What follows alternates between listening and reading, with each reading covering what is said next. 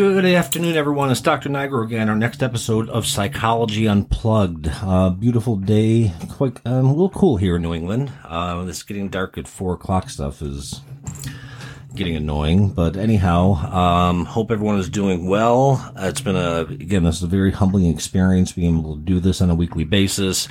Uh, sh- share the knowledge I have. Um, it's been wonderful and again truly humbling how many people have reached out um, email uh, text message phone call. A lot of you guys are coming out for evals uh, this year and next year um, so i try to respond to everyone and that's why i give my cell phone number out. So again i'll give you all the contact information at the end of this episode. So we're going to revisit borderline personality disorder again. And the reason is I, I got a plethora of phone calls, texts, and emails this week about the other side of borderline personality. Um, what it's like to be in a relationship with somebody with this psychiatric condition, whether that is a parent, um, whether that is a sibling, a, a significant other, a spouse, uh, even even a friend, because borderline personality is a relational disorder. That is where you will see the symptom manifestation. Uh, so let's just kind of uh, kind of go back, just basic foundation. Um, personality theory on the episode I did, I think that was a few months ago. Um, personality in and of itself, which is really our, which really kind of who we are. Um, it's our belief about ourselves, our belief about other people, our belief about the world in general, and the therefores, the conclusions that we draw based upon the framework of those different ideologies. So if we take borderline at a, at a basic level, it, it kind of plays out like this. I am unstable. Other people dictate and determine my sense of self and self worth.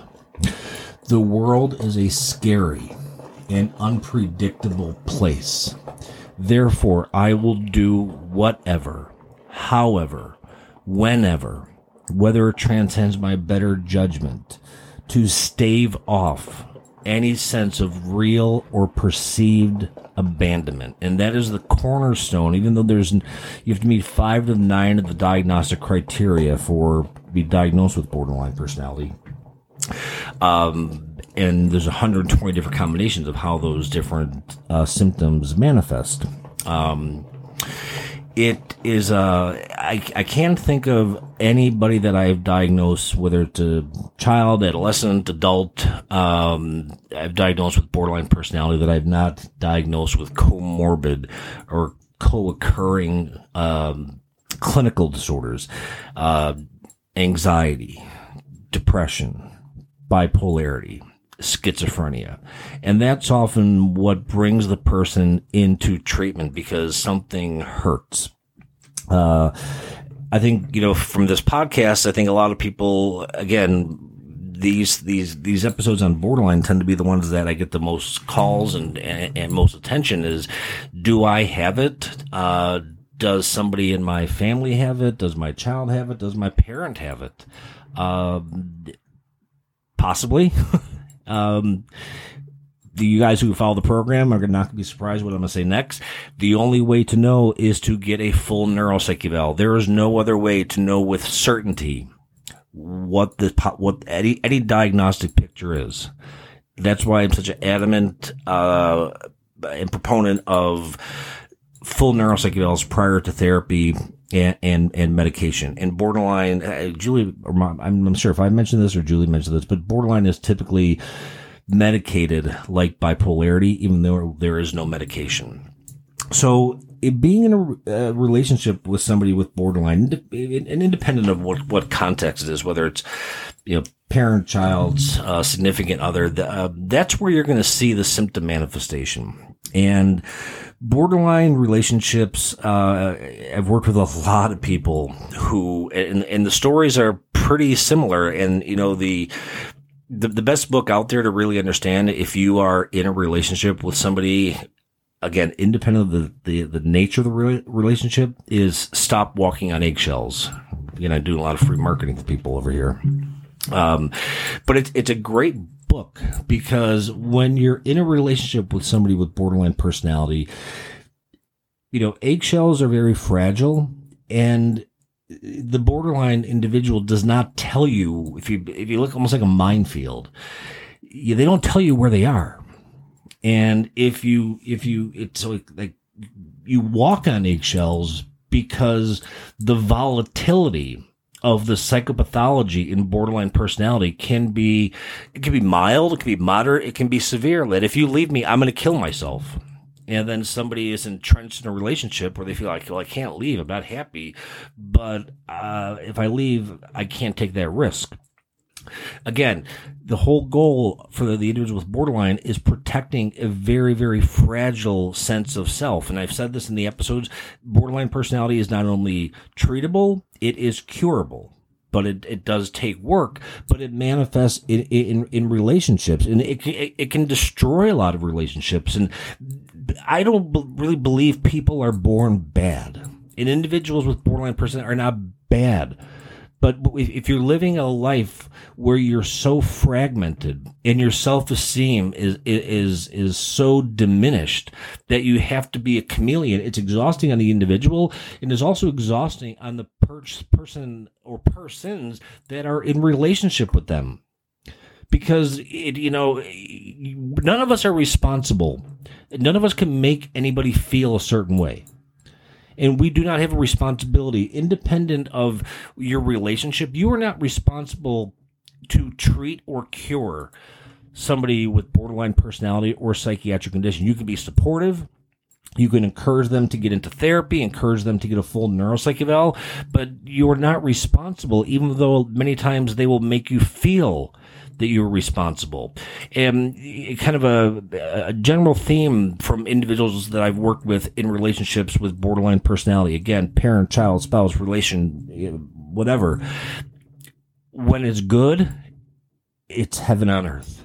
And when it's bad, it's hell. But if we go back to behavioral psychology, and look at the different reinforcement schedules, intermittent reinforcement is the most powerful of all of the reinforcement schedules. So, Las Vegas casinos are founded on this principle. So, in a relationship with with with, with somebody with take take a uh, take a, a slot machine. You say, "All right, I'm going to put in no more than ten dollars." Pull the wheel. I don't even think they give you coins anymore, but, uh, you know, one time doesn't pay out, second time doesn't pay out, third time doesn't pay out, fourth time you're down to your last few dollars, it pays out. So now you have evidence that this is going to give me something that I desire. So it's releasing dopamine and dopamine is our pleasure neurotransmitter. So you, so what, what happens is I'm going to stay at the slot machine because I have evidence. Now I was only going to spend 10 bucks. Now I'm going to go get another 50 and 100 and I'll endure all of the frustration of pulling the arm or pushing the button and not winning because I know that at some point it is going to pay out. And this is what happens in, in relationships with individuals with borderline personality is people will endure uh, the toxicity. They will endure verbal abuse. They will endure physical abuse because when the individual is not in that heightened state, uh, it's almost like being in a heightened, constant state of uh, of, of, fight or flight. When they're not in that state and everything calms down, everything's great. Movie nights are great, dinner's great, conversations are great, and that can last for periods of time. And so it's like, okay, this is great. So when they go off the deep end, it's like, uh, oh boy, I, I, and, and it's very hard if if you're in a relationship with borderline somebody with borderline personality. It's very hard to get out of it because the person is is an, an incredible amount of of, of pain. Uh, but again, you are not responsible for being their doctor. You are not responsible for being their therapist, their medication provider. You can be supportive, but I think you also have to not allow, if you're in a relationship with somebody with borderline, to not allow them to destroy the parts of yourself that you believe and that you hold sacred. Uh, hurting people like to hurt other people. And individuals with borderline are hurting. They are fragmented. They are chameleons. They exert an inordinate amount of, of, of energy and effort to try to conform. But the, it, it's that abandonment of, of, getting close because I, they, they, they, like a borderline can not be in a relationship. A dependent, they, they need, they have to be in a relationship. And, and you know, there's a lot of similarities between borderline and dependency. Uh, uh, somebody with borderline, they will use their voice and they could rip you apart. A dependent would never do that. So there's there's you know some subtle clinical uh, clinical techniques in being able to kind of parse out between those, those two those two disorders, and they're they're two different of uh, clusters of personality disorders. So, uh, if you're in relationship with somebody with borderline, one, you need the accurate diagnosis. And not only do you need the diagnosis, you need to know how that diagnosis manifests idiosyncratic to that person. Uh, again, these are not bad individuals, but these are individuals with a very, very fragmented sense of self, and they can put an inordinate amount of blame on people they're in relationship with as you are the cause of their problems. And that is something that if you are in relationship that you really have to stop and say, no, you own what's your stuff and that person needs to own what, what their stuff is. And, and again, back to the eggshells, there's a reason the book is called Stop Walking on Eggshells. Stop giving individuals with borderline pathology so much power that you have to navigate yourself, that you're getting out of psychiatric medications, that you're in psychotherapy, that you're self-medicating because this person is, is eh, just annihilating you in, in, in those times of, of high, they, and they don't have distress tolerance. They're again that intense fear of real or imagined abandonment. I'll I will hurt you before you hurt me, or I I will push you away because I don't deserve this. And then once they push you away, they will, and, and until that anxiety level gets to a point that is incapacitating, when it hits that level, the borderline individual will do whatever, however, whenever, in whatever capacity, whether transcends better judgment, morals, upbringing, values, ethics, in order to bring the person back. In these relationships, you know, like, I think Jerry Seinfeld said once, uh, it, it takes a few pushes to knock over a soda machine. So many individuals stay in these relationships, um, and it I, I, see the impact it has on them.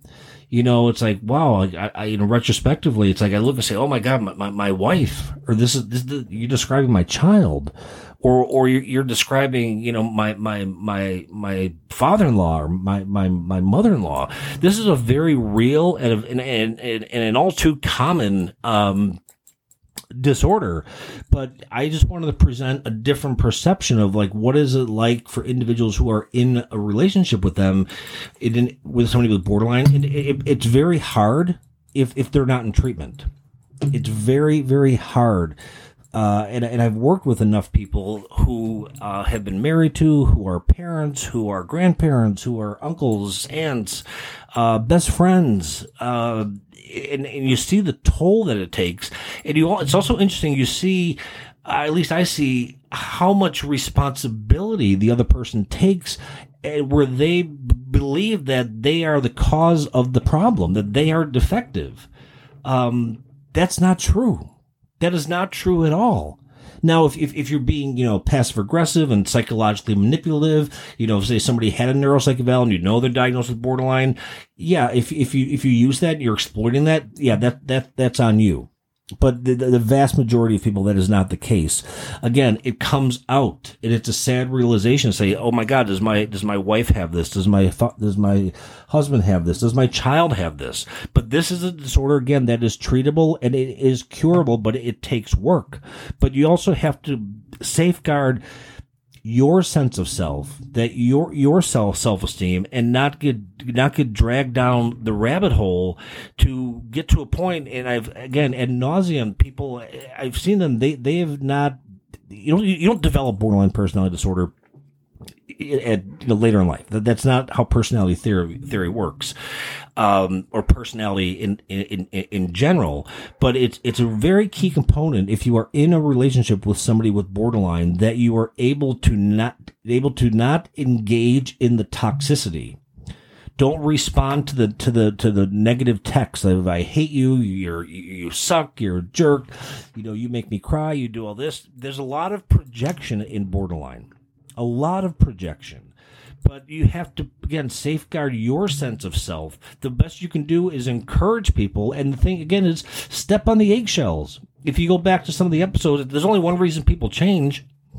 It's not because they want to, not because they have to, not because they need to, not because a judge is telling them, a probation officer, a spouse, a spouse, spouse, a partner. Uh, it's only when somebody is uncomfortable until they get to a place of saying, I'm tired of thinking, feeling, and acting that way. That is the only way somebody will change. And I think the, the Stop Walking on Eggshells book, it, just the title, but it, it's been, it, it's, it's been, um, uh, uh, uh, I think it's a very, very important tool in the people that I've worked with. And, you know, these are borderlines are hurting individuals, but that doesn't mean you have to hurt as well. It doesn't mean you have to sacrifice your happiness, that you have to even worry about your, your safety. If, if, if you leave me, I'm going to kill you. I mean, there's a lot of, there's a lot of threats in working with borderline. There's a lot of externalization. There's a lot of blame. It, in active treatment active working uh, on this stuff, this stuff starts to get muted and the intensity and the severity and the frequency start to go down. So in the untreated populations, I think is what I'm referring to the most, the people who are walking around with this disorder. And again, a huge reason of doing this podcast was to demystify mental health. Nobody, you know, a, a cast is very obvious. Something is broken, damaged, strained, injured. Okay, that's obvious. Mental health doesn't have a face. People don't walk around with signs saying, I have depression, I have OCD, I have schizophrenia, I have borderline personality. Would that make it easier? I don't know. Um, but mental health doesn't have this face, and a huge part again of doing the podcast was was was to shed light on on on on the legitimacy and the seriousness and, and, and, maintain parity between psychiatric conditions and, and, and physical conditions. It, uh, I thought of it earlier. Um, explanation for behaviors does not equate does not equate with justification. I'll say it again. Explanation of why somebody does something does not equate with justification. So, say an individual with borderline is verbally abusive. Okay, we can say that stems from that intense fear of real or ba- imagined abandonment that they're going to hurt you before you hurt them. That's the explanation, but it does not justify it. And you can stand up to these individuals, and that that's what they need. They need to have the mirror that I've talked about many times. They need to have the mirror flipped and say, "Look, this is this is your stuff. You need to get into treatment." You need to do something about it. And if you feel that you're in a place where you're questioning your, yourself and you're questioning, like, it, I mean, do we all do things that aggravate our partners? It, it, of course. I do things that aggravate Julie. She does things that aggravate me. It's not intentional. Um, but, you know, but when you when you factor in psychopathology, it goes to a whole different level and a whole different explanatory cause. And I, I just I have little pe- I have little patience for people who complain and do nothing about it you know, uh, we talked about like, you know, the trans theoretical model of the stages of change, the revised one by Prochaska DiClemente. Uh, sometimes people get in the pre-contemplation stage, even if they've, they've had a full neuropsych eval and whatever their diagnosis is, it's like, okay, I know what I have, but maybe at some point I'll think about possibly considering maybe sitting down and looking for a therapist. But I'm not, but that that person is nowhere ready for therapy. Um, so again, if you're again, the other side of borderline, this is really about not for individuals with borderline personality, but I think they could benefit from it. It's, it's a relational disorder. And I, I've seen it get to a point where it, it, it has caused so much toxicity and so much damage, uh, so much irreparable damage. Um, again, the variety of reasons for the ontogenesis or the etiology of, of, of, you know, a variety of psychiatric conditions, but but you have to you have to step you have to start start walking on the eggshells. Stop giving these individuals so much control and power over your happiness over your right for peace over your right for not having to sleep with one eye open again it ranges a, a, a gamut but it comes from that fragmented sense of self and it is not your responsibility to put the super glue there it is their responsibility to actively engage in treatment, acknowledge what is going on, accept the diagnosis, and do the work. And people who do the work, they get the results. It, it, it's pretty straightforward. Do the work, get the results. Is it a few years? Yeah. This is not, this is not something you treat in six months or, you know, and especially in older individ- individuals, it, it, it, it's, it's still treatable and curable, but you know, say you get somebody like their 40s or 50s, these, these thought patterns, you know, the I am, the others are, the world is, these are really, really ingrained. And that's why I, I, I strong proponent. The earlier you can get a neuropsych eval, if you sense anything, the easier it is to to to what's called cognitive restructuring from a cognitive behavioral perspective, uh, and, and, behavioral modification, which is also part of CBT. Uh, the the easier, not to say easier, but but yeah, I guess easier because you have less years of rehearsed learning over and over and over again. Um, so I just wanted to do this episode because I had so many people reach out this week with realizations that um, their partner, their their their child, their um, significant other. I don't know why this week sparked that, but I just figured I would take something that was you know we wanted to talk about stuff that you guys are interested in, and and really shed light on this is their stuff.